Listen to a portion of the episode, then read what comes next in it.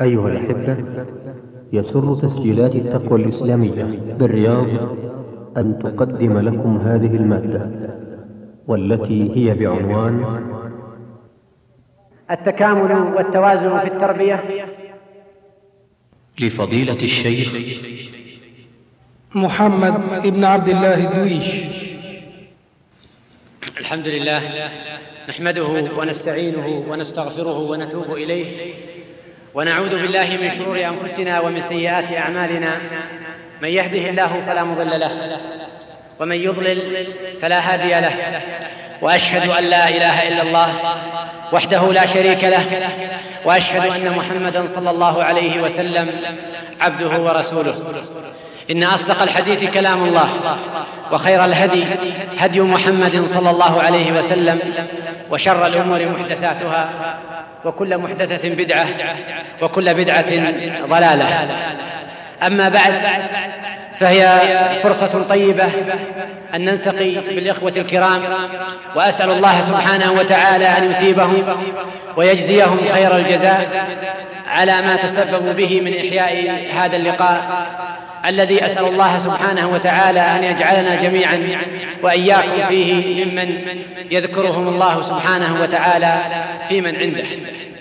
وهذا الموضوع التكامل والتوازن في التربية موضوع بائد. فقد كان ضمن سلسلة الدروس الشهرية في شهر ذي القعدة من العام المنصرم. ولكن حالت الظروف الصحية دون إلقائه وشاء الله عز وجل أن يكون من نصيبكم ولئن كان الطعام لا يشتهى بائتا وحين يبيت فإنه يأسن ويفسد فأحسب أن الفكرة حين تبيت تصبح أكثر نضجا ويصبح صاحبها أكثر اقتناعا بطرحها. وقديما كان ابن النوام حين يطلب منه أن يخطب وهو لم يعد لخطبته كان يقول لا أشتهي الخبز إلا بائتا. فأرجو أن لا يكون من سوء حظكم ووفاء وسوء وفائكم أن يكون نصيبكم هذا البائت بل إن الفكرة البائتة أكثر نضجا وأعمق أثرا. معشر الإخوة الكرام.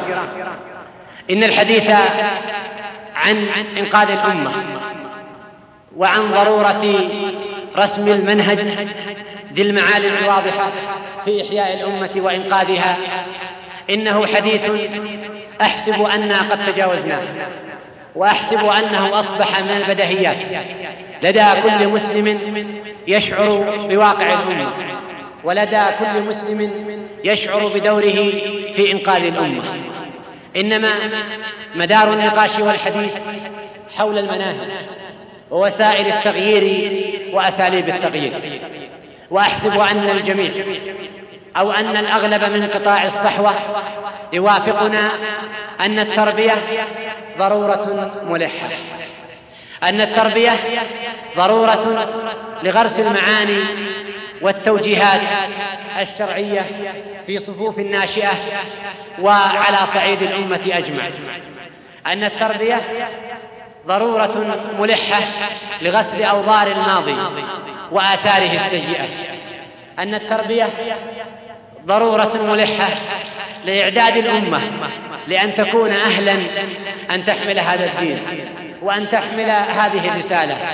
لا لهذه الأمة وحدها بل للعالم أجمع فقد اختار الله عز وجل هذه الأمة وأتمنها على هذه الرسالة للبشرية كلها أجمع فخصها الله عز وجل بخاتمة الرسالات وخاتمة الشرائع وكانت أمة وسطا خير أمة أخرجت للناس شهيدة على الدنيا على الناس في الدنيا والآخرة وهي حين تسعى للقيام بهذا الدور وأداء هذا الواجب فلا بد أن تكون مؤهلة لهذه المنزلة وأن تكون أهلا لأن تبلغ هذه المنزلة ولا أظن أبدا أيها الإخوة أننا يمكن أن نبلغ هذا المستوى وهذه المنزلة وأننا يمكن أن نرقع الخلل الذي تعاني منه الأمة. لا أظن أننا نملك بديلا غير التربية. وأرى أنها تستحق منا الحديث الكثير. عن ضرورتها والمطالبة بها والحديث عن المناهج التربوية والحديث عن الأخطاء التربوية والحديث عن أساليب التربية أرى أن هذا الباب وهذا الجانب أمرا ينبغي أن نعنى به. أن نعنى به جميعا لا على مستوى الصحوة فحسب بل على كافة الطبقات والمستويات. ونحن حين نتحدث هذا الحديث في هذه الليلة حول هذا الموضوع. وهو موضوع شمولي يتحدث عن جوانب كثيرة سواء كانت جوانب فردية أو كانت جوانب على مستوى الأمة سواء كانت جوانب تخص الفرد في حد ذاته أو كانت تتعلق بالأسرة ودور الأب ودور الأم أو كانت تتعلق بالمؤسسات التربوية من الدرجة الأولى المدرسة وغيرها من المحاضن التربوية. نحن حين نتحدث هذا الحديث فإننا لا نعد أن نذكر خواطر مجردة وإلا فالحديث عن هذه القضية أظن أننا لا نستطيع أن نأتي عليه في هذه الأمسية.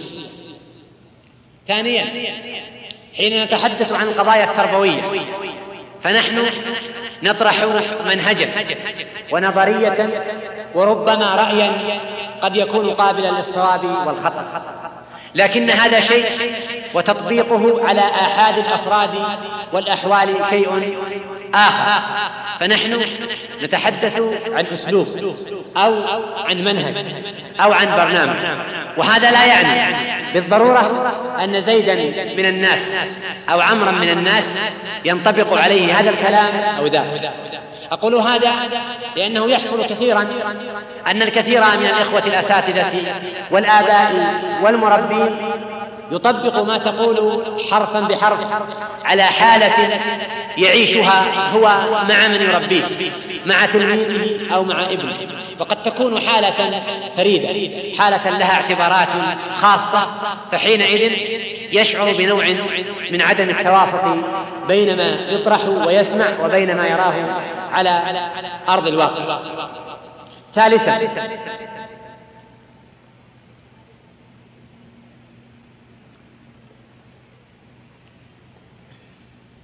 التربية ليست مسؤولة عن مشكلات لم تكن هي السبب في إحداثها وفي وقوعها. إنك مثلا قد تجد البعض من الآباء يشكي لك مشكلة ابن من أبنائه أو بنت من بناته قد بلغ سن التكليف واستعصى على التوجيه وشب عوده فلم يعد قابلا للتربية. فيعرض عليك مشكلة ويطلب منك حلا لهذه المشكلة.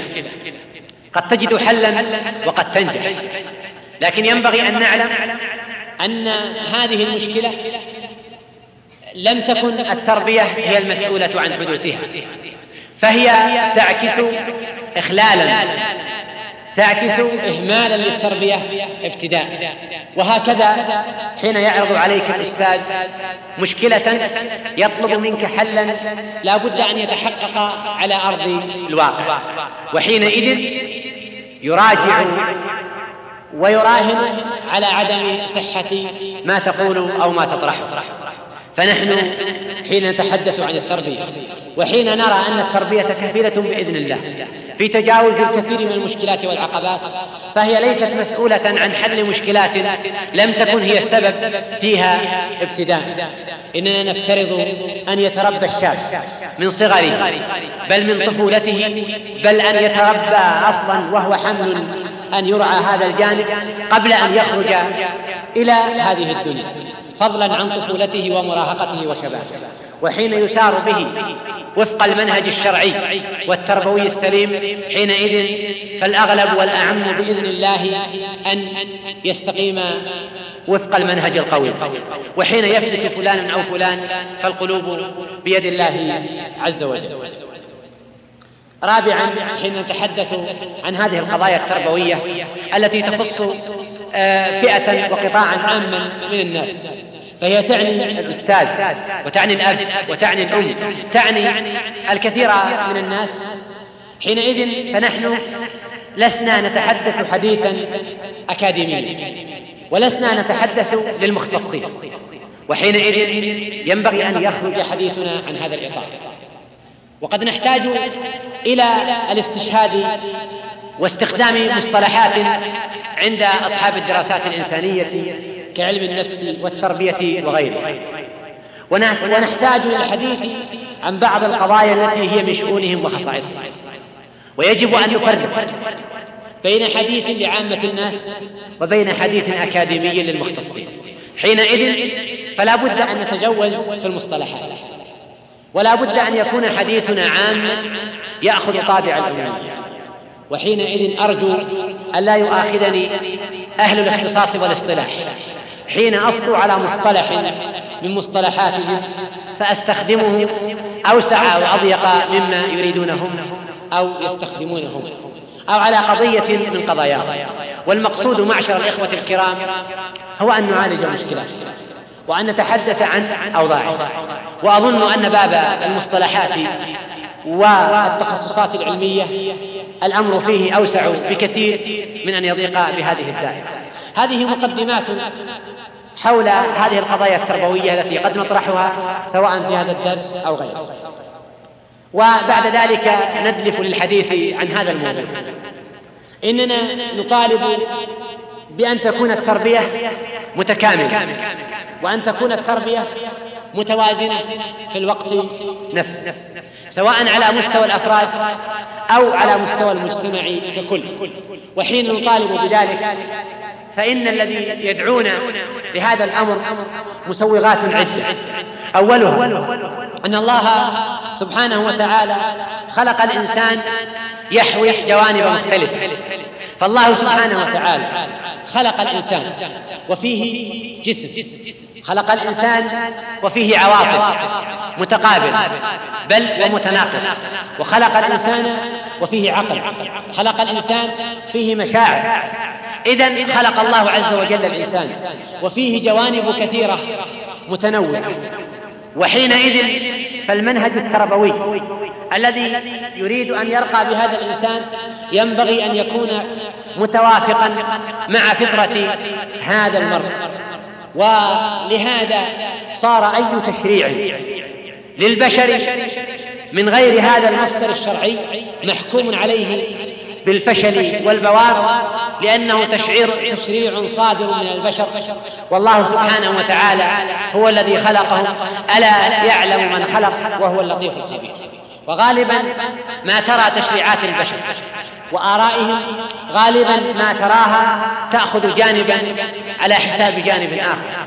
وغالبا ما تراها تخل بهذا التكامل أو هذا التوازن في شخصية المرء. اذا فالتكامل والتوازن هو الذي يتوافق أصلا مع خلق الإنسان ومع فطرته التي فطره الله عز وجل عليها ولأضرب على ذلك مثل. إننا حين نربي الناس مثلا على الخضوع. وعلى التسليم لكل الآراء التي تطرح عليه أيا كان مصدرها ونطلب من الناس أن يعطلوا عقولهم وألا يفكروا مطلقا فيما يقال لهم فإننا حينئذ نعطل هذا العقل الذي خلقه الله عز وجل وما خلقه الله سبحانه وتعالى إلا لحكمة. ولو كان الناس تستقيم أموره على التقليد والتبعية لخلق الله عز وجل لنخبة من الناس عقولا وترك سائر الناس دون عقول حتى يخضعوا ويكونون تابعين لغيره. أما وقد خلق الله عز وجل العقول للناس جميعا فإن هذا يعني أن تربى العقول ويعني أن يربى الناس على أن يستخدموا عقولهم ويحكموا عقولهم داخل الدائرة الشرعية التي لا تخرجهم عن حدود الدائرة الشرعية. وأي تربية تسعى إلى تكتيم حريات الناس وعقولهم وتفكيرهم فإنها تعارض الفطرة. وأي منهج يعارض الفطرة فإنه يحمل في طياته بذور الهلاك والبوار. وحين مثلا نأخذ منهجا تربويا يأخذ جانب العقل والمعرفة وحدها. ويغفل عن جانب الوجدان في نفس الإنسان. المرء له عاطفه المرء له وجدان المرء مفطور على العبودية. وعلى الخضوع فإن لم يخضع لله عز وجل خضع لغيره من البشر. إن لم يربى على العبادة لله سبحانه وتعالى توجه بالعبادة لغيره من البشر. ولهذا نرى المناهج التربوية الغربية التي تصر على التخاطب مع العقل وحده ومع المعرفة وحدها وتهمل الجوانب الإيمانية وتهمل جوانب الوجدان والعاطفة.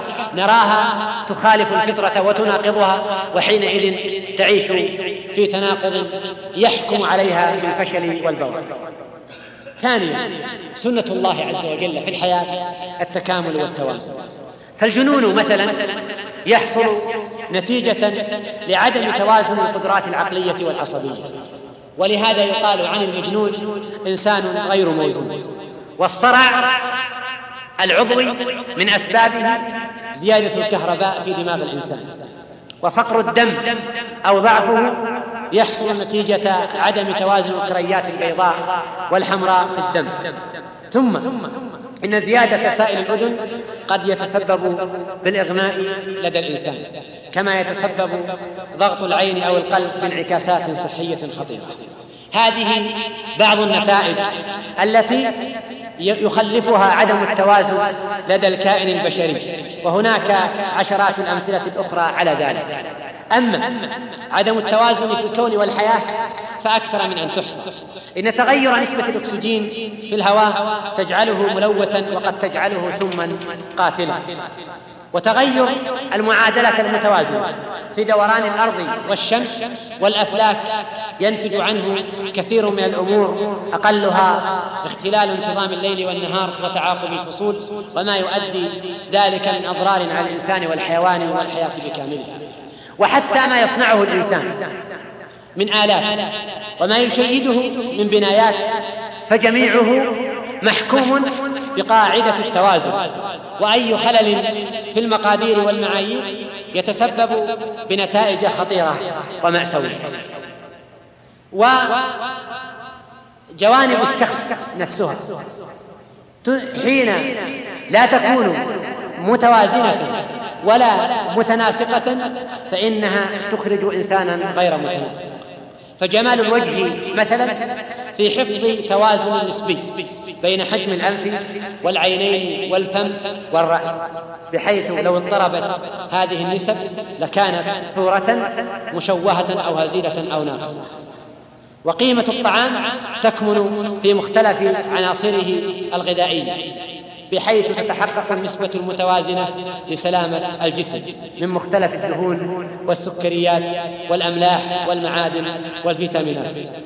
إلى غير ذلك والحديث في هذا يقول المقصود أن قاعدة الحياة قائمة على التوازن وأن الإخلال بالتوازن حتى في المظهر الجمالي والجانب الجمالي أمر يدعو للناس إلى النفور إن البناء مثلا حين تزيد فيه نسبة الإسمنت. على نسبة الحجارة التي توضع معه فإن هذا يحصل منه خلل وتوازن وحين تقل نسبة الحديد أو تزيد فإن هذا الأمر أيضا يكون غير متناسب. بل حين يسعى الإنسان إلى أن يجمل منزله مثلا فيبالغ في هذا الجمال. أو يجعله بصورة غير متوازنة يصبح أمرا مرفوضا. ونقرأ ذلك في كتاب الله عز وجل. نقرأ في كتاب الله الحديث عن توازن هذا الكلام. يقول الله سبحانه وتعالى وخلق كل شيء فقدره تقديرا. ويقول إنا كل شيء خلقناه بقدر. ويمسك السماء أن تقع على الأرض إلا بإذنه. لا الشمس ينبغي لها أن تدرك القمر ولا الليل سابق النهار وكل في فلك يسبحون.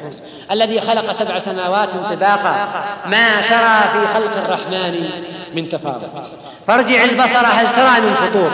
ثم ارجع البصر كرتين ينقلب إليك البصر خاسئا وهو حسن ثالثا شرع الله عز وجل قائم على الوسطية في كل الأمور. الوسط في الاعتقاد الوسط في العبادة في الأخلاق في السلوك.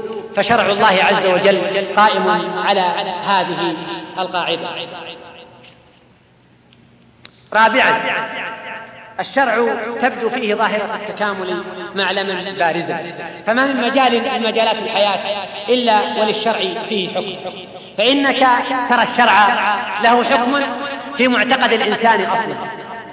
في معتقد الإنسان الذي قد لا يعدو أن يكون عقيدة مستقرة في القلب وترى للشرع حكما في تعامل الإنسان مع غيره وترى للشرع حكما في عبادة الإنسان وترى له حكما في سلوكه وله حكما في أخلاقه وفي الاقتصاد والسياسة وحياة الناس الاجتماعية وعلاقاتهم إنك لا تجد بابا من أبواب الحياة إلا وتجد فيه للشرع حكما واضحا ظاهرا. وهذا يعني أننا أمام شرع متكامل. وحينئذ حين نربي الناس على هذا الشرع فينبغي أن نربي الناس تربية متكاملة متوازنة. ولهذا أنكر الله عز وجل على بني إسرائيل. الذين يؤمنون ببعض الكتاب ويكفرون ببعض. أفتؤمنون ببعض الكتاب وتكفرون ببعض؟ فما جزاء من يفعل ذلك منكم إلا خزي في الحياة الدنيا. إن الذين يكفرون بالله ورسله ويريدون أن يفرقوا بين الله ورسله ويقولون نؤمن ببعض ونكفر ببعض ويريدون أن يتخذوا بين ذلك سبيلا أولئك هم الكافرون حقا. ولهذا من إعجاز القرآن أن حذر الله عز وجل نبيه صلى الله عليه وسلم عن صورة نراها في واقعنا حين أمر الله عز وجل نبيه صلى الله عليه وسلم أن يحكم بشرع الله. قال سبحانه وتعالى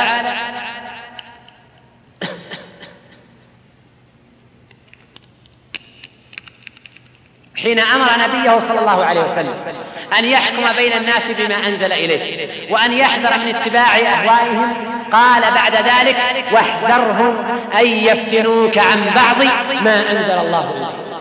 وكأن هذه الآية تنطق بواقع في هذه القرون أن هناك من يساوم على بعض شرع الله فيأخذ بعض شرع الله عز وجل ويرفض بعضه فينادي فينادي بالاحتكام إلى شرع الله عز وجل في باب من أبواب الحياة.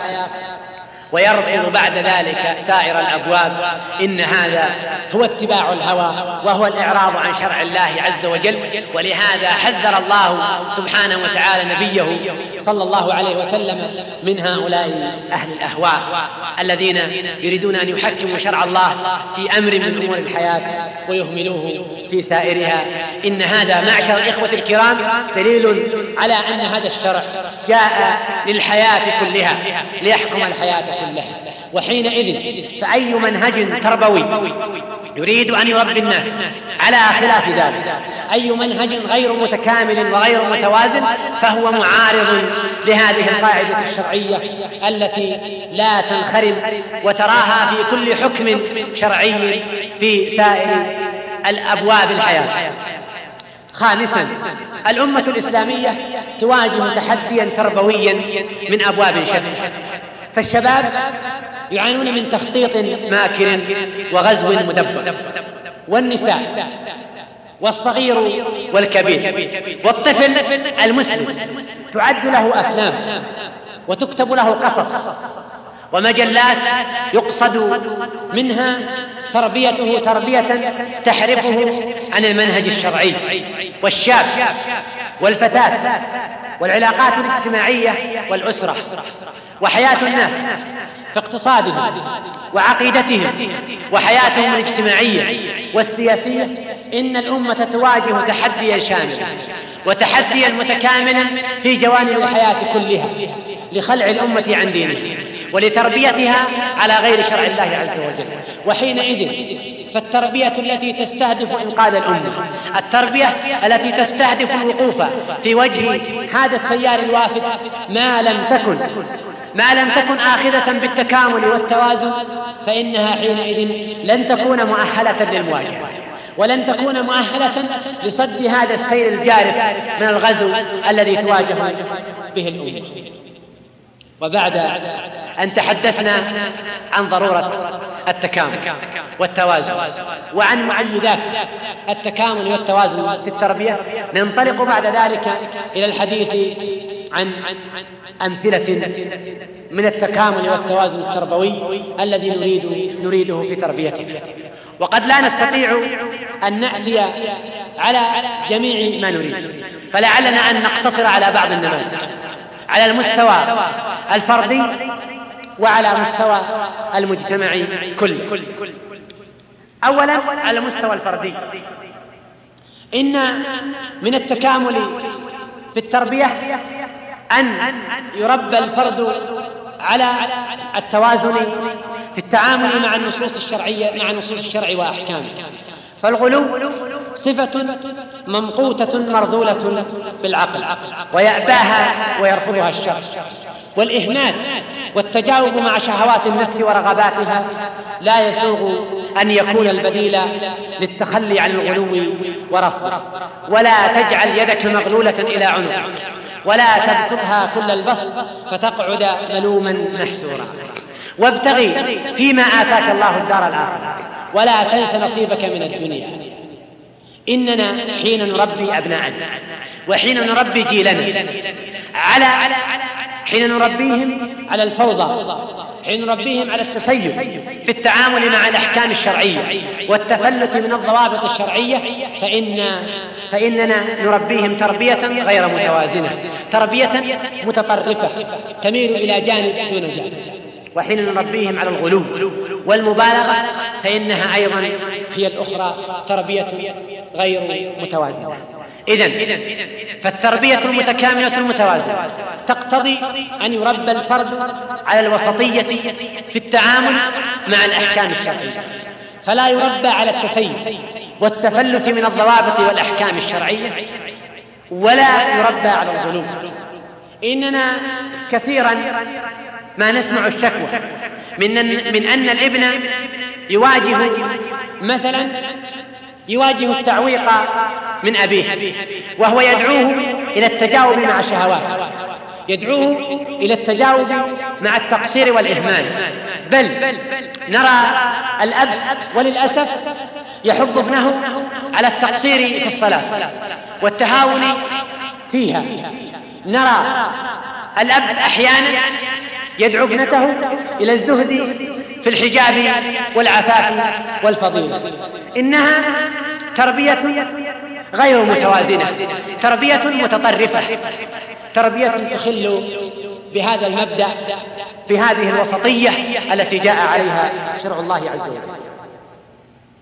ثانيا التكامل والتوازن في تربية الفرد يعني التكامل في رعاية أبعاد الشخصية ومحتوى الشخصية. أن يحرص الأب وتحرص الأم في تربيتها لابنها على أن تكون تربية متكاملة. وأن يعرف الأب وأن تعرف الأم أن التربية للابن وللبنت ينبغي أن تكون تربية متكاملة. فالتربية التي نطالب بها ليست هي أمره بالصلاة فقط وليست هي نهيه عن سيء الأخلاق. وإن كان هذا قضية أساسا ومبدأ مهما من مبادئ التربية. لكننا أيضا نطالب أن ترعى صح صحة الإبن. إنه لا يسوغ أبدا أن تهمل الأم ابنها أو طفلها الصغير وطفلتها تجاوبا مع داعي النوم الذي يدعوها للنوم. وطفلها يريد الطعام. وطفلها يريد الحنان. ولا يسوق ابدا أن تكون المكالمات الهاتفية. والحديث مع بني جنسها مدعاة لانشغالها عن صبيتها ورعايتها. والأب كذلك هو الآخر. ولهذا يوصي صلى الله عليه وسلم في حديث جابر في الصحيحين.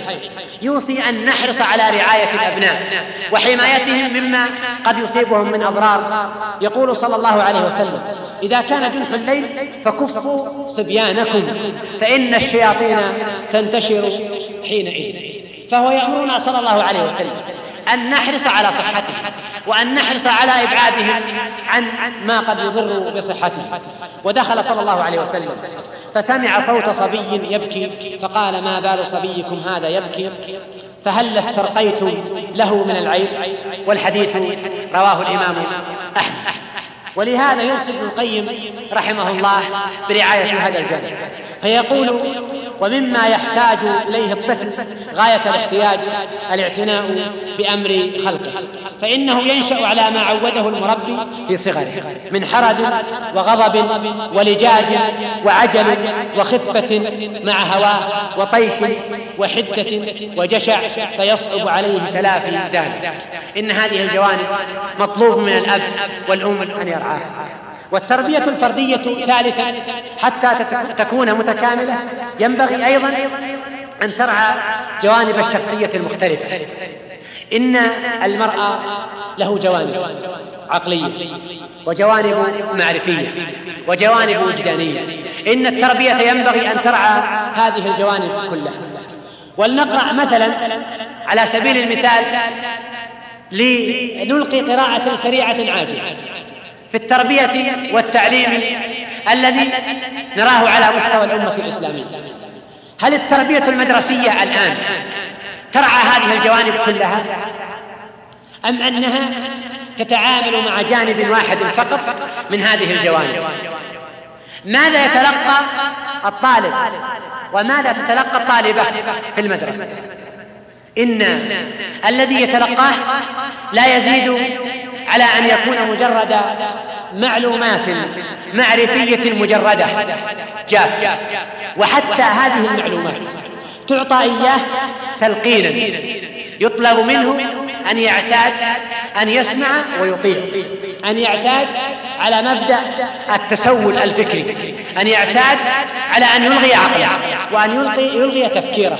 فكل ما يقوله له والده صواب لا يقبل الخطأ. وكل ما يقول له أستاذه صواب لا يقبل الخطأ بل لا يقبل النقاش. وكل ما يسمع في المجتمع من هنا وهناك صواب لا يقبل الخطأ. إن هذه معشر الإخوة الكرام تربية غير متكاملة وتربية غير متوازنة. إننا بحاجة إلى أن نعيد النظر وليس عيبا في مناهجنا التربوية. هل هي تغطي هذه الجوانب فعلا؟ أسألكم بالله. كم هم من الشباب والفتيات الذين يعيشون في سن المراهقة وجحيمها ويعانون من المشكلات التي تثور مع هذه المرحلة. فهل مناهج التعليم في العالم الإسلامي ومناهج التربية في العالم الإسلامي فعلا تتعامل مع هذه المرحلة بما يليق؟ وهل مناهجنا التربوية وأساليبنا التربوية كفيلة بحل مشكلات هؤلاء الشباب؟ كم نرى في العالم الإسلامي بأسر. من الشباب من رواد الجامعات ورواد المدارس والفتيات ممن يكونون ضحية للمخدرات أو ضحية للانحراف الجنسي أو ضحية للخلل هنا وهناك فأين أثر التربية؟ أظن أن جزءا كبيرا من المشكلة يكمن أن التربية هنا تربية غير متكاملة. فهي لا ترعى إلا جانبا واحدا فقط. هو الجانب المعرفي وحده.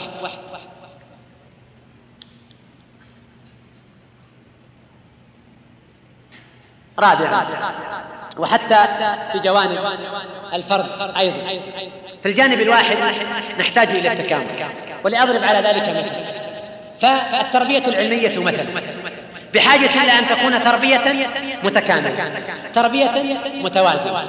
وهذا يعني مثلا أن تتنوع التخصصات. وأن يتربى الشاب. ويتربى طالب العلم على أن يحمل رصيدا يحمل رصيدا متكاملا. وخلفية علمية متكاملة. مما يحتاج إليه في مرحلته وسنه ويعني ثانيا أيضا أن يتعلم أدوات البحث وسائل المراجعة وأن نعلمه المنهج العلمي وأن لا يكون التعليم قاصرا على مجرد شحن ذهنه بالمعلومات. وحين نمعن في مراجعة التربية المعرفية والعلمية وحدها نجد أن هناك شرخا واضحا في هذا الجانب وخللا واضحا في رعاية التكامل والتوازن فيه. فما بالكم بسائر الجوانب الأخرى؟ وأختم الحديث عن الجانب الفردي بعبارة للحسن رضي الله عنه وكأنه يخاطب بها جيل الصحوة يقول العالم على غير علم كالسالك على غير طريق والعامل على غير آه، علم ما يفسد أكثر مما يصلح فاطلبوا العلم طلبا لا تضروه بالعبادة. لا واطلبوا العبادة فاطلبوا العلم طلبا لا تضروه بالعبادة. واطلبوا العبادة طلبا لا تضروا بالعلم. فإن قوما طلبوا العبادة وتركوا العلم حتى خرجوا بأسيافهم على أمة محمد صلى الله عليه وسلم. يقصد بذلك الخوارج. ولو طلبوا العلم لم يدلهم على ما إذا فحري بجيل الصحوة أن يتربى تربية متكاملة. تربية تعنى بالعبادة الحقة والصلة بالله عز وجل. والعناية بالجانب العلمي والمعرفي. والعناية بالجانب العملي والدعوي والتطبيق. أن تكون تربية متكاملة ترعى هذه الجوانب كلها. وأي خلل. وتركيز على جانب على حساب بقية الجوانب.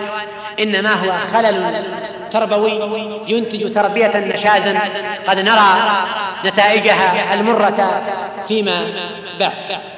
أكتفي بهذه الأمثلة على المستوى الفردي لأنتقل بعد ذلك على مستوى التربية في المجتمع وهو العنصر الثالث من عناصر هذا الدرس فالتكامل والتوازن مطلوب على مستوى المجتمع ككل.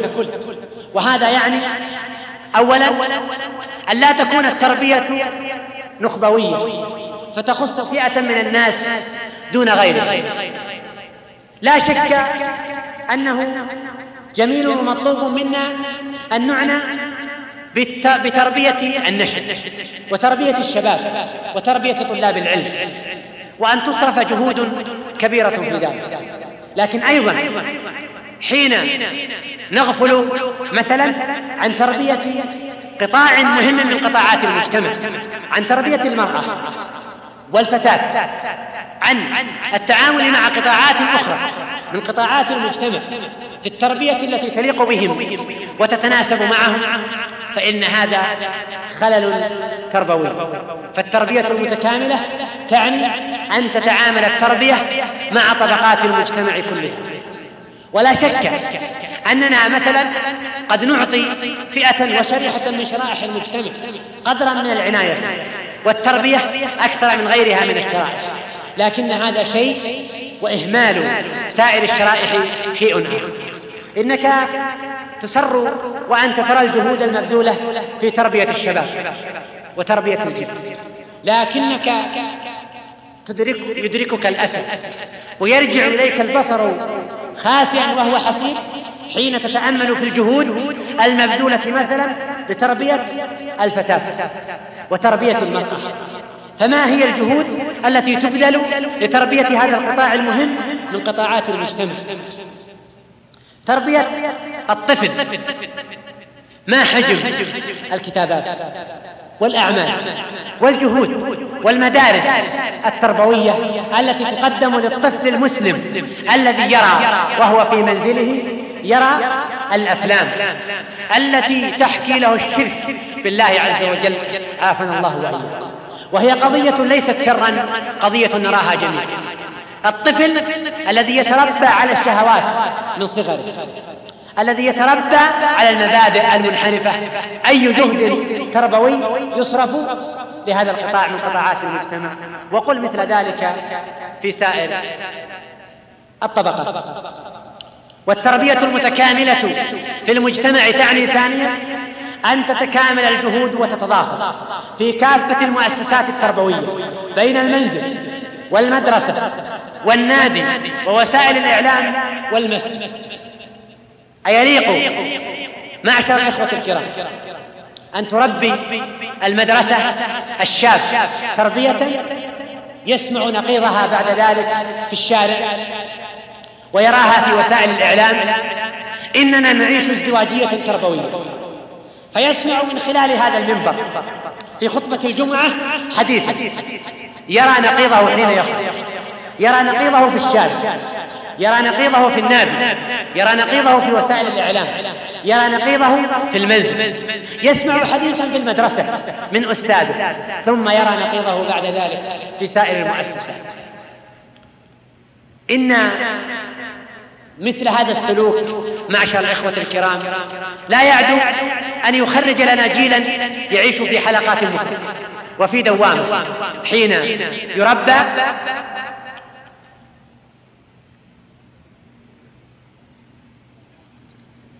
حين يربى على التناقض. فالمسجد والمدرسة تدعوه إلى شيء. ووسائل الإعلام والشارع والمنزل يدعوه إلى شيء آخر. إننا حين نكون جادين في تربية الجيل فلتتكامل. المؤسسات التربوية كلها في المجتمع لتسير في خط يتفق مع عقيدتنا الإسلامية يتفق مع منهجنا يتفق مع هوية الأمة وحينئذ نرى الثمار اليانعة بإذن الله. والتربية المتكاملة تعني ثالثا أيضا أن تتكامل التربية داخل المؤسسة التربوية الواحدة. إننا نرى وفي المنزل وهو الدائرة الأولى من دوائر التنشئة الاجتماعية ودوائر التربية. الدائرة الأولى التي يطل فيها الطفل على الحياة نرى أحيانا تناقضا تربويا بين قطبي الأسرة بين الأب والأم. فالأب مثلا له كلمة تخالف كلمة الأم والأم لها منهج يخالف منهج الأب. وكيف نتصور من شاب صغير أو فتاة صغيرة ترى التناقض وازدواجية التوجيه داخل البيت من الأم والأب. إنه قد يكون هناك خلاف بين الأب والأم حول بعض الوسائل التربوية. قد يكون بينهم خلاف حول بعض الأساليب. قد يكون بينهم خلاف حول بعض الحلول لبعض المشكلات. وهذا أمر طبيعي. بل ينبغي أن تختلف وجهات النظر. لكن هذا شيء وبروز هذا الخلاف على السطح شيء آخر. هذا شيء والتعامل مع الطفل من خلال هذا الخلاف شيء آخر. وحينئذ يعيش الطفل عيشة غير سوية. والتكامل والتوازن يعني رابع. التكامل بين الوسائل التربوية. التكامل بين الوسائل التربوية. من خلال التوجيه المعرفي والعمل والتطبيق والقدوة والترغيب والترهيب والقصة والتوجيه المباشر والتوجيه غير المباشر. إننا وللأسف في مجالات كثيرة لا نحسن إلا أسلوبا واحدا أسلوب التوجيه المباشر أسلوب الأمر والنهي أسلوب الترهيب والوعيد والعقوبة فمثلا من هو الأب الذي يكافئ ابنه ويثني عليه حين يحسن؟ والأستاذ الذي يكافئ تلميذه حين يبدو منه موقف يستحق المكافأة والثناء. وحين نستخدم العقوبة فإننا ينبغي أن نستخدم وبالقدر نفسه الثناء أيضا والثواب. وحين نستخدم الترهيب. فإننا ينبغي أن نستخدم بالقدر نفسه أيضا الترغيب. وحين نستخدم التوجيه المباشر فإننا ينبغي أيضا أن نستخدم وبالقدر نفسه أيضا التوجيه غير المباشر. إننا أيها الإخوة نفتقر كثيرا في مؤسساتنا التربوية في المدرسة والمنزل. بل ربما أحيانا في الدرس التربوي في المسجد والحلقة التربوية في المسجد نفتقر إلى التكامل بين الوسائل والأساليب التربوية. فلا نكاد نجيد إلا أساليب محدودة وأساليب محددة ربما تصب في قالب واحد ولا شك أن هذا لا بد وأن ينتج لنا تربية نشازة وحين نقرأ القرآن الكريم نجد أن القرآن ينور. بين الترغيب والترهيب والقصة والموعظة وبين الثناء وبين العتاب على الخطأ. وسنة النبي صلى الله عليه وسلم نراها كذلك. فهو صلى الله عليه وسلم تارة يثني على أحد أصحابه وتارة يعاتب أحد أصحابه. وتارة يغضب عليه وتارة يوجه صلى الله عليه وسلم توجيها مباشرا وتارة يوجه توجيها غير مباشر. وهكذا نرى في هديه صلى الله عليه وسلم التكامل بين الأساليب والوسائل التربوية. وأي منهج يريد أن يقتفي سنته. وهديه صلى الله عليه وسلم لا بد أن يأخذ على عاتقه التكامل والتوازن في استخدام هذه الوسائل التربوية وبعد ذلك ننتقل إلى العنصر الرابع وهي أمور تعين على تحقيق التكامل والتوازن. والحديث فيما سبق كان عن شيء من مضمون التوازن والتكامل وأرى أن ما ذكرته لا يعدو أن يكون أمثلة تدل على ما سواه ومعالم تقود إلى غيره. بعد ذلك ننتقل إلى أمور وخطوات أظن أنها قد تكون معينة لنا على أن تتكامل تربيتنا وأن تكون متوازنة. أولها التخطيط والترتيب للعملية التربوية. أسألكم بالله عليكم معشر الآباء ومعشر الأمهات من منكم يجلس مع نفسه ويفكر تفكيرا هادئا في واقعه مع ابنه أو مع ابنته. وكيف يصنع وكيف سيتعامل مع هذه المشكلة ومع تلك؟ وكيف سيحقق هذا الهدف أو ذاك؟ وأسأل الأستاذ والمربي أيا كان موقعه أيضا. كم يأخذ منا التفكير والتخطيط والترتيب للعملية التربوية؟ وحينئذ ندرك سر الخلل لأنه صادر عن تصرفات مرتجلة لم يكن معدا لها ومهيئا لها من قبل. ثانيا وضوح الأهداف واتفاقها مع الأهداف الشرعية ومع نصوص الشرع. إننا ينبغي أن نرسم أهدافا نريد أن نصل إليها. نريد أن نصل من هذا الجيل إلى منزلة معينة. فنريد من الشاب أن يصل إلى هذه المرحلة. ونريد بهذه التربية التي نقدمها للشاب والتربية التي نقدمها للفتاة أن تؤهلها لمنزلة معينة وفق أهداف مرسومة وهذه الأهداف ينبغي أن تكون أهدافا شرعية أهدافا منضبطة مع الضوابط الشرعية. فالتربية الغربية مثلا والتي تدعو إلى تكوين المواطن الصالح تربية مرفوضة في المنطق الشرعي لأن الأمة الإسلامية أمة واحدة. لا تعرف الحدود ولا تعرف الحواجز وحين نربي أبناءنا وبناتنا على الإقليمية وعلى العنصرية فيربيه والده على أن يوالي ويعادي على معايير قبلية وعلى معايير إقليمية وعلى معايير وطنية. حين نربيه على على ذلك فإن هذا هدف غير شرعي. وأخطر من ذلك حين تتطور القضية على المستوى الفكري وعلى مستوى ما يطرح في الساحة فنربي الناس على التعلق بالقومية والشعارات الوطنية إن هذا يخرج لنا أمة متناثرة أمة متناقضة. وحين نربي أبناءنا وبناتنا على أن يكون الهم الأول والأكبر لهم هو تحصيل المادة وحين نربيهم على أن يكون هم التعليم.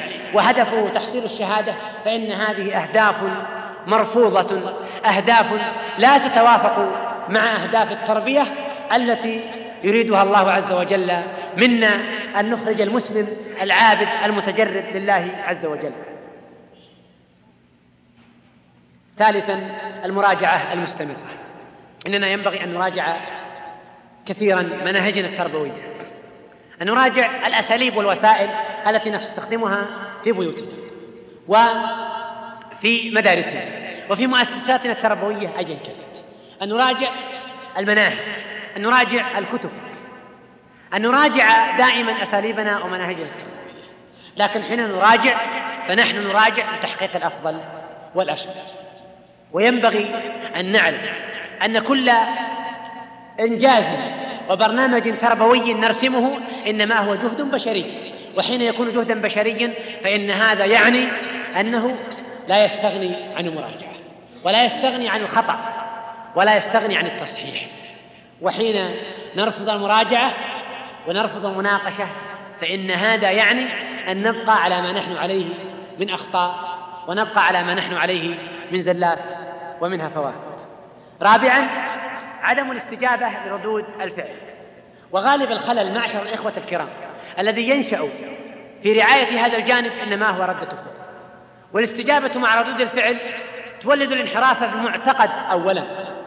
إن المرجئة الذين قالوا لا يضر مع الإيمان ذنب إنما قالوا قولهم هذا ردة فعل لأولئك الخوارج الذين غلوا فكفروا مرتكب الكبيرة.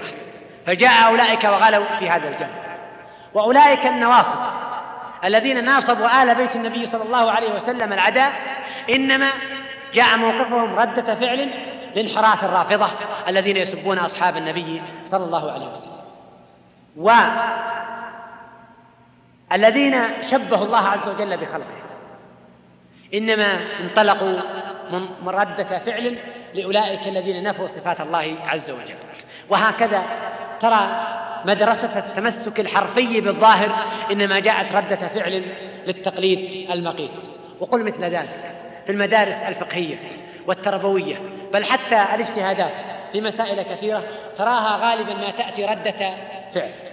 نعود إلى الجانب التربوي. حين مثلا يكتشف الإنسان في تربيته لنفسه أولا أنه قد وقع في خطأ فركز على جانب على حساب جانب آخر فيكتشف هذا الخطأ. ويريد معالجته غالبا ما يجنح إلى ردة الفعل. فيغلو في الجانب الثاني على حساب الجانب الآخر ويبدأ يتقلب بين طرف وآخر. وقد يكون تكون ردة فعله تجاه خطأ غيره مثلا. فهو مثلا قد يرى غيره ممن يعتني بالعبادة على حساب طلب العلم الشرعي وعلى حساب الدعوة فيرى أن هذا خطأ. وهو خطأ كما قال الحسن رضي الله عنه. فيعالج هذا الخطأ بخطر بخطأ آخر. فيهمل جانب العبادة. ويهمل حظ التقرب إلى الله عز وجل. ويعيش قاسي القلب. ليس له حظ من عبادة الله سبحانه وتعالى والتوجه له. وقل مثل ذلك في سائر الجوانب. فينبغي أن نحذر معشر الإخوة الكرام. أن نحذر ونحن نعالج أخطاءنا من ردود الأفعال. وأن نحذر أيضا. ونحن نعالج أخطاء الآخرين من ردود الأفعال وأن تكون مواقفنا متزنة. إن ردة الفعل أدت ببعض من الناس إلى الانحراف في المعتقد. أدت بهم إلى أن يضعوا مناهج للتعامل مع النصوص. مناهج فقهية مناهج تربوية أدت بهم إلى أن يقفوا مواقف. واجتهادات ليست إلا ردة فعل لموقف أولئك الآخرين الذين وقعوا في هذا الخطأ أو ذاك والعنصر الأخير هو تنبيهات حول ما سبق الحديث عنه. أولا إننا حين ندعو إلى التوازن في التربية فندعو مثلا الشاب إلى أن يكون له نصيب من العبادة والصلة بالله عز وجل والزهد والبعد عن الدنيا. ونصيب من العلم الشرعي ونصيب من الدعوة إلى الله سبحانه وتعالى وإنكار المنكرات ونصيب من أبواب الخير فإن التوازن ليس مرادفا للتساوي والتعادل فهذا لا يعني أن يحمل من كل قدر أمرا متساويا. فإن الناس طاقات ومواهب وقدرات ثم إن الأمة الإسلامية تحتاج أبوابا كثيرة. قد تؤدي وتدعو إلى أن يربى بعض الناس على جانب وأن يعنى بعض الناس بجانب وأن يعنى الآخرون بجانب آخر. فحين ندعو إلى التوازن فإننا نعني لا ندعو بالضرورة إلى أن تكون النسب متساوية تماما ومتعادلة. إنما التوازن يعني أن لا يكون مثلا أن لا تكون عبادة الإنسان على حساب عنايته بالعلم الشرعي. وأن لا يكون طلبه للعلم على حساب رعايته لصلاح قلبه أو على حساب دعوته. وقل مثل ذلك في سائر الجوانب. وليس يعني بالضرورة أن يكون قدرا متساويا ومتماثلا من طلب العلم ومن الدعوة ومن العبادة ومن سائر جوانب الجهود التي يريدها. ثانيا أيضا هذا لا يعني إهمال التخصص. فالناس خلقهم الله عز وجل عقولا وقدرات كما قال الإمام مالك. رب رجل فتح له في الصلاة ولم يفتح له في الصيام. ورب رجل فتح له في الصيام ولم يفتح له في الذكر. ورب رجل فتح له في العلم ولم يفتح له في الجهاد. وما أظن ما أنا عليه بخير مما أنت عليه وأرجو أن يكون كلانا على خير وبر. قال هذا رحمه الله لذاك الذي أنكر عليه العناية بالعلم ودعاه إلى التفرغ بالعبادة. فلا بد من التخصص. ولا بد أن يعنى فلان بجانب من الجوانب. وقد يكون مثلا على حساب غيره لكن أيضا هذا التخصص ينبغي أن يكون بقدر لا يخرج المرأة عن القدر المشترك الذي ينبغي أن يكون عند الناس جميعا. إذا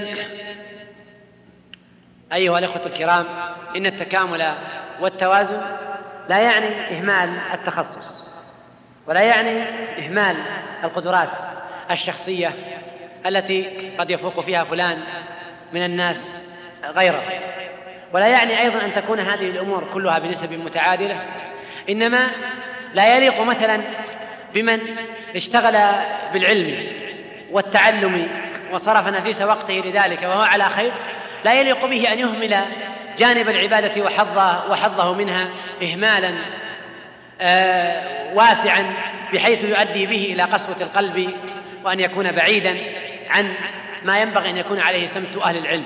وقل مثل ذلك في من يدعو إلى الله ومن يحتسب على إنكار المنكرات العامة وأظن أن القضية واضحة لدى الإخوة. هذا ما أردت الحديث عنه حول هذه القضية التربوية حول قضية التكامل والتوازن. أسأل الله عز وجل أن يجعل فيما قلنا الخير والبركة وأن يرزقنا وإياكم العلم النافع والعمل الصالح. إنه سميع قريب مجيب. وأترك بقية الوقت للإجابة على أسئلة الإخوة الكرام. بسم الله الرحمن الرحيم. إن الحمد لله نحمده ونستعينه ونستغفره ونستهديه ونتوب إليه. ونعوذ بالله من شرور أنفسنا ومن سيئات أعمالنا. من يهده الله فلا مضل له ومن يضل فلا هادي له. وأشهد أن لا إله إلا الله وحده لا شريك له. وأشهد أن محمدا عبد الله ورسوله صلى الله وسلم وبارك عليه وعلى آله وصحبه وسلم تسليما كثيرا. أيها الأحبة في الله مرة أخرى نحيي فضيلة الشيخ محمد بن عبد الله الدويش ونسأل الله عز وجل أن يكتب خطواته حسنات وأن يبارك له في علمه وماله وولده وعمره. فضيلة الشيخ أختكم أم يزيد ترجو من فضيلتكم الدعاء. فهي منذ فهي مبتلاة بمرض في جسدها وتدعو الله أن يشفيها وأن يستجيب لها. وتدعو وترجو منكم فضيلة الشيخ الدعاء وليؤمن المؤمنون على الله عز وجل أن ينفعها. نسأل الله سبحانه وتعالى بأسمائه وصفاته الحسنى بأسمائه الحسنى وصفاته العلى أن يشفي أختنا وأن يشفي أمراض المسلمين. إنه سميع مجيب. وأن يشفي أبداننا وقلوبنا. إنه سبحانه وتعالى هو على كل شيء قدير وهو سبحانه وتعالى يسمع دعوة الداعي إذا دعاه. فضيلة الشيخ لماذا خيركم أنتم وسائر الدعاة منقطع عن مدينة رسول الله صلى الله عليه وسلم مع أنها أحوج ما تكون لذلك وخاصة في هذه السنوات الأخيرة؟ أولا يعني الأخ الذي يوجه التهمة والسؤال ينبغي أن يعرف الواقع. فأنا لم أتلقى أي دعوة إلى الآن لزيارة المدينة النبوية. ويعني أظن أن الدعوات التي ترد إلينا يعني لا يستطيع الأخ أن يافي بجزء منها فكيف يذهب يتبرع ويعرض نفسه؟ وإن كان هذا أمرا ينبغي أن يفعله الدعاة إلى الله عز وجل لكن وقت الإنسان لا يسمح بالإجابة لدعوات غيره. ثم جانب يعني كلمة أحب أن أقولها للأخوة جميعا ليسوا هناك. يعني يجب أن, أن لا نعتمد على التسول ولا نعتمد على الآخرين وننتظر من الآخرين يعني أن يقوموا بها إذا كنا نشكو مشكلات في في بلادنا ومدننا وقرانا أيا كانت فينبغي أن نساهم في حلها من تلقاء أنفسنا. أنا أجزم أنه أي مدينة وأي منطقة مثلا يطلب فيها الشباب محاضرة وإلقاء محاضرة أنا أجزم أنني سأجد في كل مدرسة ثانوية وكل مدرسة متوسطة للبنين والبنات سأجد فيها عدد من المدرسين الأخيار. ولو كان هؤلاء يقومون بمسؤوليتهم ودورهم أجزم أنهم يصنعون أكثر بكثير مما يصنعه شخص يأتي يلقي محاضرة ثم ينصرف. وقل مثل ذلك في شأن الآباء وخطباء الجمعة وغيرهم. فلا يعني يسوغ أن أن نحمل المسؤولية الآخرين وأن ننسى الجهد والدور الذي ينبغي أن نقوم به نحن وأظن أنه قد يكون أكثر بكثير مما يمكن أن يقوم به الوافد. بارك الله فيك شيخ. طلبات كثيرة فضيلة الشيخ للزيارة نحجم عنها لهذا الجواب. غير أن طلبا ما منه بد يحسن بنا أن نذكره وهو الوعد بالدرس الذي بعنوان يا بني. فالإخوة يطالبون به ويسألون عنه ومن ضمن المطالب أن يكون هنا في بريدة. هو من حقكم أن تطلبوا أن يلقى الدرس. لكن يعني أظن أن يكون هنا فهذا غيركم قد ينازعكم فيه. والذين ألقي عندهم يا أبتي حتى يكون هناك عدل وإنصاف ينبغي أن يلقى عندهم يا بني حتى يكون فيه توازن ونحن ندعو إلى التوازن في التربية. على كل حال إن شاء الله هذا الدرس سيلقى في الثامن عشر من شهر صفر في مدينة الرياض. وما دام وصلكم يا أبتي فإن شاء الله يصل لكم يا بني بنفس الطريقة. آه بارك الله فيك. آه هل من كلمة للإخوة المربين في المراكز الصيفية حتى يستطيعوا تحصيل ثمرة الجهد؟ آه هو أن نقول للإخوة جميعا المربين والذين يتولون مثل هذه الثغور أنهم على ثغور وثغور مهمة. فينبغي لهم أولا أن يدركوا قيمة العمل الذي يقومون به ولا يستهينوا به. فقد يرون مثلا هذا العمل يشغلهم عن قضايا شخصية يريدونها. قد يكون بعضهم يريد أن يجعل من الإجازة فرصة للقراءة مثلا العلمية أو لجولات دعوية معينة أو لبرامج يريدها لنفسه. فيرى أن مثل هذا العمل يشغله عنها. أو قد يزهد أحيانا فيما عليه حين يرى ما عليه الآخرون. أقول أول وصية هي أن لا يزهدوا فيما هم عليه. وأن يروا أنهم على ثغور مهمة وأن دورهم لا يقل لا يقل عن دور غيره. فعليهم أن يعتنوا بالبقاء على هذه الثغور وحمايتها وألا يفكروا في التحول عنها. ثم أن يتقوا الله عز وجل في هؤلاء الشباب الذين جاءوا يطلبون الخير والصلاح والاستقامة ووثق وثق أهلهم فيهم فسلموهم أمانة أن يعرفوا أن هؤلاء أمانة في أعناقهم. والقضية يا إخوة يا معشر المربين. ليست والله مسؤولية أمانة شخص. وإن كانت ينوء بها آه، تنوء بها الجبال. وليست أمانة ومسؤولية عند أسرة حملتك إياها ولا عند المجتمع. إنما الصحوة كلها معشر الإخوة الكرام مرهونة بهذا الجيل.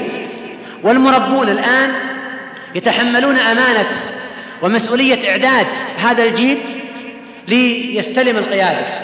وأي خلل في تربيتنا وأي خلل في هذه الأمانة يعني أن يحدث شرخا في الأمة كلها لأننا نحن رب القادة ونربي الجيل. فأرى أن المسؤولية التربوية أبعد من أن تكون مسؤولية عن شخص وفرد بعينه. وإن كانت هذه بحد ذاتها مدعاة للمربي أن يدرك الأمانة والمسؤولية. إنها مسؤولية الأمة كلها أجمع من خلال إعداد هذا الجيل. فنصيحتي لإخواني في المراكز الصيفية وغيرهم من المربين أن يضعوا هذا الأمر نصب أعينهم. بارك الله فيكم. هناك كثير من كبار السن عندهم أخطاء في التربية. يظنون أن طرقهم التي يستغلونها ويعملونها طرق تربوية حقيقية وهي ضد ذلك بدليل النتائج المزرية لهذه الأعمال. توجيه كلمة من فضيلة الشيخ لهؤلاء. هو المشكلة أن عند الآباء أن الأب تربى في عصر وجيل له طبيعة خاصة ظروف خاصة أمور. فيريد أن يربي الابن ويصب الابن في القالب اللي عاش فيه هو. وأظن أن أشرنا إليها في, في, في, في شريط يا أبت مثلا الآباء الآن الذين هم في هذا السن عاش في, في, في وقت كانت المرأة لما تخرج تلتصق بالحائط وتبعد والناس ما في فتن تغريهم ولا في والمجتمع محصور وليس متصل بالمجتمعات الأخرى وأوضاع معينة. أما الآن لا. فعاش هذا الشاب وهو في البيت يرى مشهد عاري تماما. يرى مشهد ساقط. يرى يرى أمور لا قبل له بها. والأب يعيش في عالم آخر وهو لا يدري ما يعيش الابن الابن يعيش ازدواجية في التوجيه. من المدرسة للأسرة من هنا من هناك. يعيش مشكلات لم يكن يعيشها الأب. ولهذا لا يسوغ أن يصب الأب. الابن في الغالب اللي عاش فيه فيرى هذا الفرق. هذه مشكلة. من أتصور من أكبر الأسباب أن الأب عاش في عصر وجيل وتربى على نمط معين يريد أن يربي ابنه أو يريد أن يربي بنته على هذا النمط الذي عاش عليه. فيجب أن ندرك التغير اللي حصل في المجتمعات والفروق. ثم أيضا أن يكون عندنا استعداد أن نراجع. ما لا يمنع أن تكون مخطئا في أي أمر من الأمور أن نراجع. وها أنت ترى الأسلوب اللي تسلكه لم ينجح. فلماذا لا تعيد النظر؟ ولماذا نستعصي على, على أنفسنا أن نقول إننا قد أخطأنا؟ وكل إنسان يمكن أن يقع في الخطأ. العلماء الصالحون البشر ما داموا بشر لابد أن يقعوا في الخطأ. فما بالك بمجرد أب مثل أو أستاذ؟ فهو أكثر عرضة لأن يقع في الخطأ من من أولئك الذين هم أهل صلاح واستقامة وعلم ومع ذلك يقعون في, في الخطأ. فعندما يضع الأب والمربي هذين الاعتبارين في ذهنه أعني جانب الفرق بين المجتمعات اللي عاشها واللي يعيشها الآن وجانب احتمال الخطأ والمراجعة أظن أنه يتجاوز كثير من هذه المشكلات. بارك الله فيك. يقول السائل فضيلة الشيخ تحدثت عن التوازن والتكامل في التربية لكن ماذا لو ربي الابن على غير ذلك. وما هي طرق التصحيح للخطأ الأولي عند الانتباه؟ يعني أنت قد مثلا تركز على جانب من الجوانب أكثر من غيره في التربية لحل مشكلة معينة ولحل خطأ. لكن هذا تصحيح فقط في مرحلة التصحيح. بعد ذلك تعود إلى التوازن. يعني أضرب لك مثال. مثلا الإنسان يجب أن يربى بتوازن بين العاطفة أنه يجد من والده ومن أمه نوع من من العاطفة وال... ويعني رعاية هذه الجوانب عنده ثم ونوع من الحزم ونوع من هذه الخيوط المتقابلة. فحين نجد مثل ابن متربي تربية عاطفية بحتة وهذا خلل تربوي أو العكس متربي على القسوة فنريد أن نعيده للتوازن. قد نضطر إلى أن نرتكب نحن خلل متعمد. طبعا ليس خللا شرعيا إنما في أسلوب من الأساليب حتى يعود بعد ذلك إلى حالة التوازن. إلى إلى الوضع الذي نريده ثم نعيش بعد ذلك مرحلة متوازنة. لكنه هذا وضع مؤقت وجانب مؤقت. يعني مثلا الفاسق المعرض قد نركز معه على جانب الترهيب مثلا أحيانا حتى يعود إلى صوابه وحينئذ آه، نتعامل معه بمنطق مثلا الترغيب والترهيب. والعكس في الإنسان اللي عنده غلو. وعنده مشكلة في الغلو. يمكن أن تعطيه نصوص الرجاء وتركز عليها حتى تعيده إلى الوسط ثم بعد ذلك تتعامل معه تعاملا متوازنا. بارك الله فيكم. فضيلة الشيخ إذا كان الشاب سائرا في طريقه في الدعوة إلى الله عز وجل فكيف يعرف أنه سائر على منهج متكامل متوازن كما تدعون إليه في هذه المحاضرة؟ المراجعة. أقول المراجعة دائما مهمة. أن نراجع أنفسنا كيف نربي أنفسنا نحن؟ وأن نراجع كيف نربي غيرنا؟ وأن نراجع مناهجنا التربوية. والمراجعة أو المصطلح الشرعي لمحاسبة النفس هي الكفيلة باكتشاف الأخطاء خاصة هذه الجوانب. يعني هناك مثلا أخطاء في حياة الإنسان قد تكون ظاهرة وواضحة لكن هناك جوانب مثل الجوانب التربوية قد تكون خفية ولا يدركها الإنسان. فعندما يحاسب نفسه ويراجع ويكون عنده احتمال أنه يتقبل أنه وقع في الخطأ يستطيع أن يكتشف آه، أخطاءه.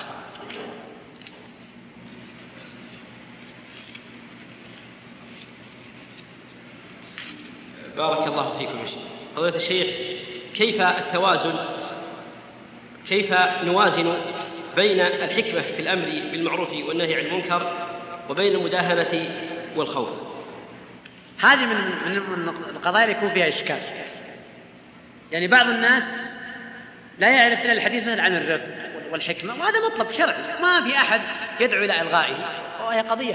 لكن ينسى أن هناك نصوص شرعية مثلا آه، تأمر بالجهر بالحق والصدع به وأن هناك نصوص تأمر بالأخذ على يد الظالم وأن النبي صلى الله عليه وسلم بايع أصحابه على السمع والطاعة.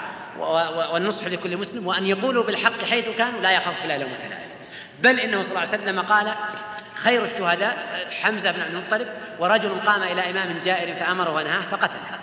فلا يسوغ مثلا أن نركز على هذا الجانب ونربي الناس عليه على حساب الجانب الآخر.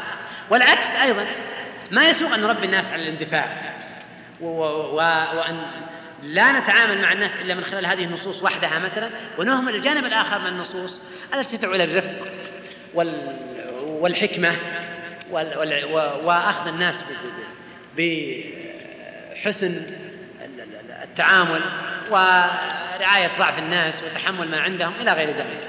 مع ملاحظة أن الحكمة ليست مرادفة للرفق. فقد يكون من الحكمة الحزم والقسوة وقد يكون من الحكمة الرفق وهذا من المفاهيم الخاطئة حول الحكمة. فالحكمة هي وضع الشيء في موضعه.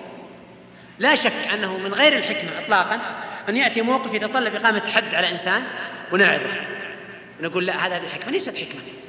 والعكس عندما يحتاج الإنسان إلى موعظة ونغلظ عليه.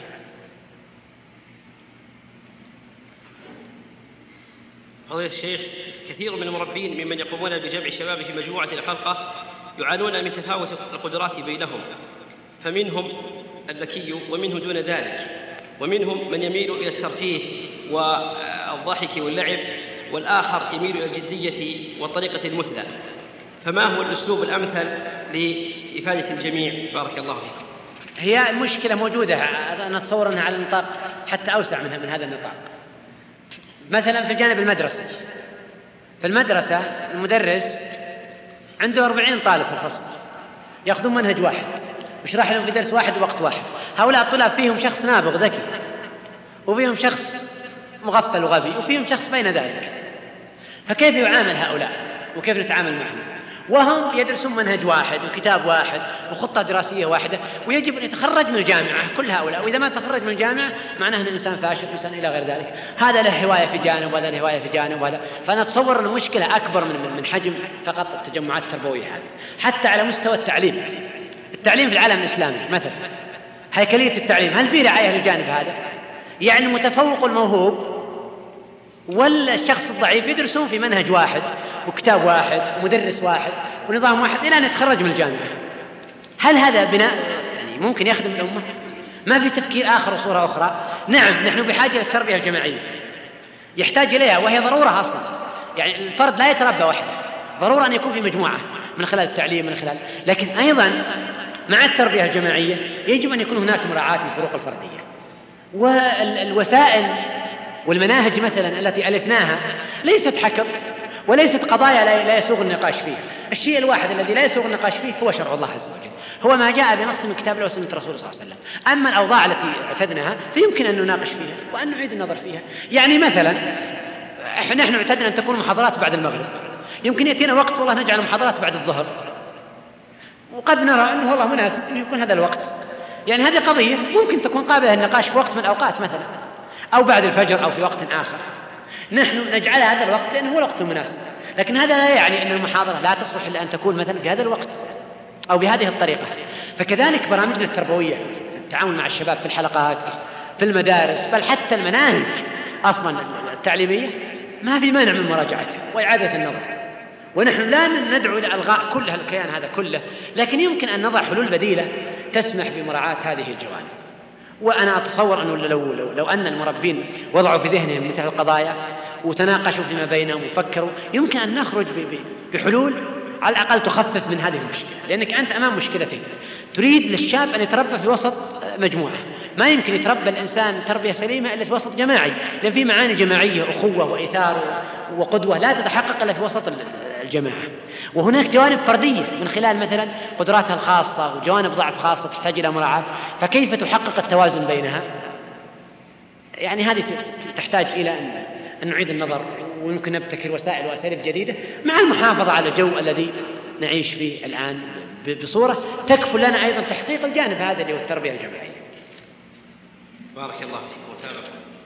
أه، تحدثت فضيلة الشيخ عن التوازن أه، بالنسبة للطالب دروسه وما يتلقاه والشارع والبيت.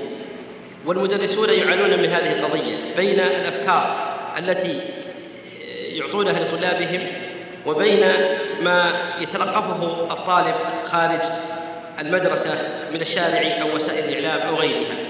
ما هو المنهج التربوي للأستاذ خلال أو حيال هذه المشكلة؟ هي المشكلة ليست مشكلة المدرس وحده مشكلة كل المؤسسات التربوية. الأب الأب مثلا يربي ابنه على أنه يعني ما يسمع كلمة سب ولا شتم ولا كلمة قبيحة ولا كلمة نامة يخرج للشارع للمدرسة يسمع هذا من أقرانه. يربي ابنه على المحافظة على الخير والعفة فيرى خلاف ذلك. وقل مثل ذلك في الأستاذ وأي شخص في في في ازدواجية في التربية وفي تناقض. ولهذا أرى من أهم الأشياء أن نركز على على تنمية يعني ما يسمونه بالانتخاب الاجتماعي. أن نركز على أن نربي عند الناس المعايير اللي يحكمون من خلالها. يعني أنا أعود ابني أنه يحكم يميز هذا حق هذا باطل. هذا شيء صحيح وهذا شيء مرفوض أنا في في البيت أربيه على هذا الأمر. وفي المدرسة. وأظن أن هؤلاء مؤهلين. هذا بلغ سن التكليف. إذا هو مؤهل أن يصل إلى هذا الحد. فإذا ركزنا في تربيتنا على أن نربي الشباب وأن نربي الفتيات على أن يمحص أن يميز أن يكون عنده استقلالية في التفكير أن يكون عنده منهج يستطيع أن يقاوم يستطيع أن يفكر. أنه يرى أن هذا الشيء خطأ هذا الشيء مرفوض. لكن إذا ربينا الناس على التوجيه المباشر على قالب واحد يصب الناس عليه نعم يمكن أن يصطدم عندما يرى مثل هذه المواقف. ومع ذلك فهي قضية صعبة وقضية فيها عقبة تحتاج إلى مجاهدة وتحتاج إلى لا شك أنه عندما تكون أنت في مجتمع متكامل الشارع والمدرسة والبيت والنادي ووسائل الإعلام المسجد كلها تسير في منظومة واحدة. يكون فيه يعني في تكامل في توازن. لكن عندما يكون هناك في خلل يعني نجتهد ونبذل بعض الوسائل وتبقى مع ذلك وسائل قاصرة. الحل هو في أن, أن, أن تراجع أوضاع هذه المؤسسات على مستوى الأمة وأن تكون تربية في الأمة متكاملة وتسير في خط واحد وفق العقيدة الإسلامية وفق المنهج الشرعي.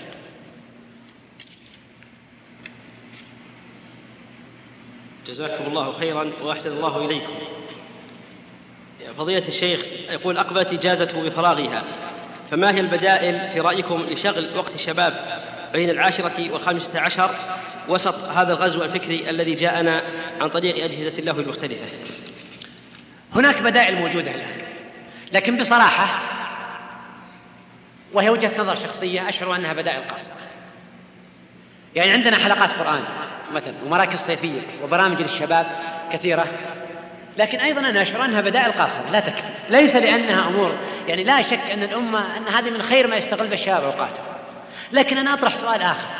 يعني الشاب اللي اعتاد أنه يرى مشهد يرى أفلام يمتع نفسه باللهو واللعب ونفسه تميل إلى هذا الشيء عندما تنقله من الشارع إلى أن يجلس في المسجد مثلا كل يوم من العصر إلى صلاة المغرب ليس كل الناس يطيقون ذلك. ولو أطاقه فهذا لا شك أنه خير. ونتمنى أن يكون الشباب كذلك. لكن الشباب تربوا على اللهو وعلى لعب والفتيات. فأنا أشعر أننا عندما نطالب هؤلاء بمثل هذا الإطار مطلب غير واقعي. قد ننجح أن نحتوي هؤلاء لكن ما ننجح نجمع أنا أسألكم الآن أنتم سووا إحصائية لعدد الشباب اللي في الحلقات. ثم أنسب هذا العدد إلى الطلاب اللي في المدارس في أعمالهم. كم تجد النسبة؟ نسبة غير مشجعة. أنا أقول المفترض أن أن يتداعى الجميع. كل الآباء والأمهات والصغير والكبير كل إنسان أن أن نبتكر حلول للمشكلات اللي نعاني منها. الفراغ اللي يعاني منه البنات. البنات يعانون من فراغ ومشكلات. يعني الأسر أتت بالخادمات وصارت البنت تعيش فارغة. ما لها مجال إلا المكالمات الهاتفية أو القراءة. تقرأ وين في صحيح البخاري ولا مسلم؟ لا تقرأ في مجلات. والشاب كذلك. في السابق كان الشاب يعمل مع أهله في الحقل مثلا. والبنت تعمل مع أمها في المطبخ وشؤون البيت. ولا يجهد الوقت إلا للراحة. أما الآن تغيرت الأمور. فلماذا لا يتداعى أهل الرأي؟ ويتداعى الألباب في مجتمعات المسلمين أن يوجدوا حلول لهذه المشكلات التي يعاني منها الأطفال الشباب الفتيات. مشكلة نعاني منها نحن الآباء. أنا أقول لكم أنا مثلا أشعر أنني لا أملك البديل لأطفال الصغار. أطفال الصغار عندما يذهبون إلى أقاربهم إلى الجيران يرون أنه يعيش مع شاشة التلفاز فيديو أشياء تشده. أنا ماذا أقول للطفل الصغير؟ أجلس تقرأ قرآن يقرأ لكن بعد ذلك يمل. هل هناك بدائل فعلا تتناسب معه؟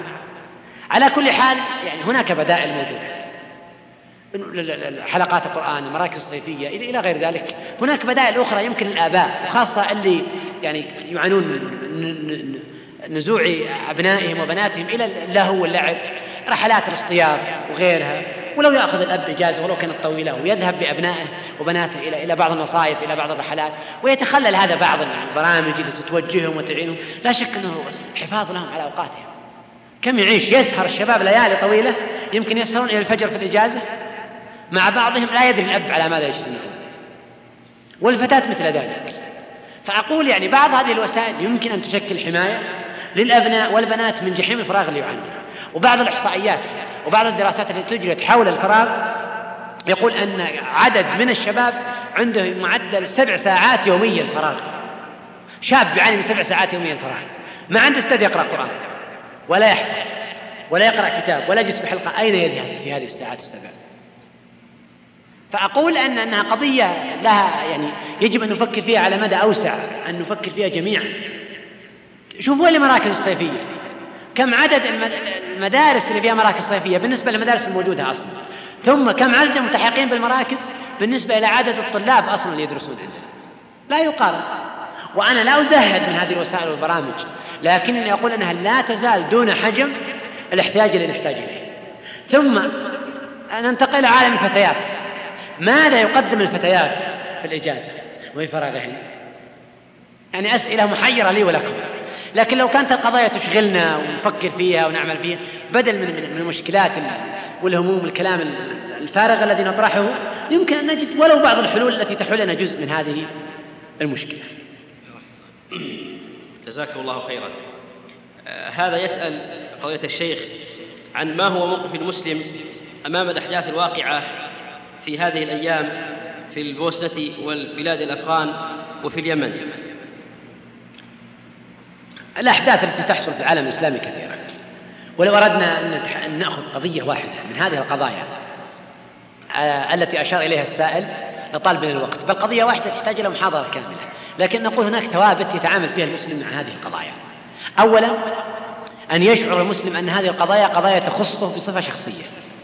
النبي صلى الله عليه وسلم يقول ترى المؤمن في توادهم وتراحمهم وتعاطفهم كمثل الجسد إذا اشتكى منه عضو داعى له سائر الجسد بالحمى والسهر إنه قضايا تخصه. ليس صحيحا ابدا أنها قضايا لا تعني ثانيا يجب أن يتألم المسلم من مصائب إخوانه. الدماء اللي تنزل في, اليمن في أفغانستان هنا هناك. دماء من دمائنا. ويجب أن نتألم لها وأن ناسى لها وأن نسأل الله عز وجل ان ان أن ينقذ إخواننا من من هذا الجحيم الذي يعيشونه. ثالثا في مصادر التلقي يجب أن يعرف المسلم ما هي المصادر التي يمكن يتلقى منها؟ أنا اليوم كنت في وأنا في الطائرة أقرأ في في إحدى الصحف السيئة للأسف وخصص صفحتين للحديث عن أحداث اليمن كلها تصب في قالب واحد وتصب في في, في تشكيل ذهن القارئ وفق عقلية معينة. فيجب أن نحذر وأن نتلقى من مصادر موثوقة الأخبار والتحليلات وغيرها. رابعا ولاء المسلم وبراءه معقود بالمعايير الشرعية. فهو يرى أن وحدة كلمة المسلمين مطلب مهم. يرى أن ولاء أهل الله عز وجل. يرى أن أي شخص علماني أو اشتراكي أو شيوعي أو بعثي ايا كان منهجه ومذهبه فهو رجل لا يجوز أن يمنح ولاءه له ولا تأييده له. ويرى أن المسلم ايا كان مكانه ينبغي أن يمنح ولاءه له. هذه معايير يتعامل فيها المسلم مع مثل هذه الأحكام مع مثل هذه القضايا. هذه قضايا عامة ومعايير عامة. يعني أشعر أن هذا ما نستطيع أن نقوله في هذا الوقت الضيق وأظن أننا قد أطلنا على الإخوة كثيرا وأخرناهم. فأسأل الله عز وجل أن يجعلنا وإياكم جميعا ممن اجتمعوا في ذكره وأن يجعلنا وإياكم من يذكرهم سبحانه وتعالى في من عنده وأن يرزقنا وإياكم العلم النافع والعمل الصالح إنه سميع قريب مجيب. وأكرر شكري للإخوة على دعوتهم لهذه الزيارة وإحياء هذا اللقاء وأسأل الله سبحانه وتعالى أن يجعل ذلك في موازين حسناتهم يوم يلقونه وأن يتكرر مثل هذا اللقاء مع إخواننا الذين نحبهم ويحبوننا في الله سبحانه وتعالى وأن يجمعنا وإياكم جميعا في مستقر رحمته في جنات عدن في مقعد صدق عند مليك مقتدر. وسبحانك اللهم وبحمدك أشهد أن لا إله إلا أنت أستغفرك وأتوب إليك. لا نملك أيها الأحبة إلا أن نقول جزاك الله خيرا. فإننا لا نكافئك فضيلة الشيخ إلا بالدعاء لك بأن يوفقك الله وأن يسددك وأن ينفع بك وأن يكتب خطواتك. ونحن أيها الشيخ الكريم نبادرك الشعور حبا بحب ونسأل الله عز وجل أن يجمعنا بك في الدنيا مرات وكرات وأن يجمعنا بك في مستقر رحمته في جنات النعيم. إنه سميع مجيب. نحب أن ننبه أيها الأحبة على موعد الدرس العام الأسبوعي لفضيلة الشيخ فهد بن حجاب الحربي. بعد مغرب يوم الثلاثاء من كل أسبوع. وستكون بداية إن شاء الله تعالى في يوم الثلاثاء في اليوم الرابع من شهر صفر ومقره في جامع الحزم برياض الخبرة نسأل الله عز وجل أن يوفق الجميع للعلم النافع والعمل الصالح وصلى الله وسلم وبارك على نبينا محمد وعلى آله وصحبه أجمعين. أيها الإخوة بموجب فهرس تسجيلات التقوى فإن رقم هذا الشريط هو عشرة آلاف وتسعمائة وخمسة وتسعون.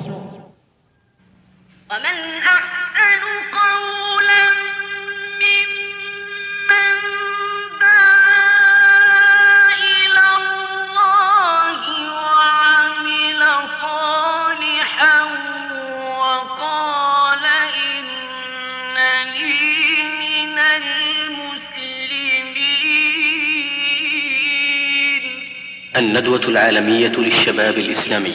أخي الفاضل يسرنا عبر وقفة قصيرة تعريفكم بصرح من صروح الدعوة إلى الله وإحدى المؤسسات الإسلامية الرائدة في مجال تربية الشباب ومساعدة المسلمين ونصرة الإسلام. تأسست الندوة العالمية للشباب الإسلامي عام 1392 هجرية بمبادرة كريمة من المهتمين بالشباب وتوجيههم. وقد وضعت الندوة على عاتقها جملة من الأهداف. أهمها خدمة الفكر الإسلامي وتوضيح الرؤية العقائدية للمسلمين على أساس التوحيد الخالص. تعريف العالم بالإسلام وتقوية روابط الأخوة الإيمانية بين المسلمين وخصوصا الشباب. ودعم المنظمات الشبابية والجمعيات والنشاطات الإسلامية في أنحاء العالم. ويتم تحقيق الأهداف عن طريق عدد من الوسائل. أهمها إقامة المخيمات الطلابية الإسلامية تنظيم الندوات والمؤتمرات والاجتماعات وحلقات البحث العناية بالكتاب الإسلامي والنشرات التعريفية بالإسلام وطباعتها ونشرها بعدة لغات عالمية. إنشاء لجان خيرية وإغاثية للاهتمام بأحوال المسلمين ونصرتهم. وأخيرا فإن الندوة وهي يدكم المعطاء تدعوكم جميعا لتحمل المسؤولية وأن يتواصل عطاء المحسنين مع جهود الدعاة المخلصين في مؤازرة الحق. فبادر أخي الكريم بزيارتنا والتعرف علينا عن قرب. الرياض شارع الأمير عبد العزيز بن جلوي امتداد شارع الضباب من جهة المطار القديم هاتف رقم أربعة ستة اثنين ثمانية تسعة سبعة خمسة.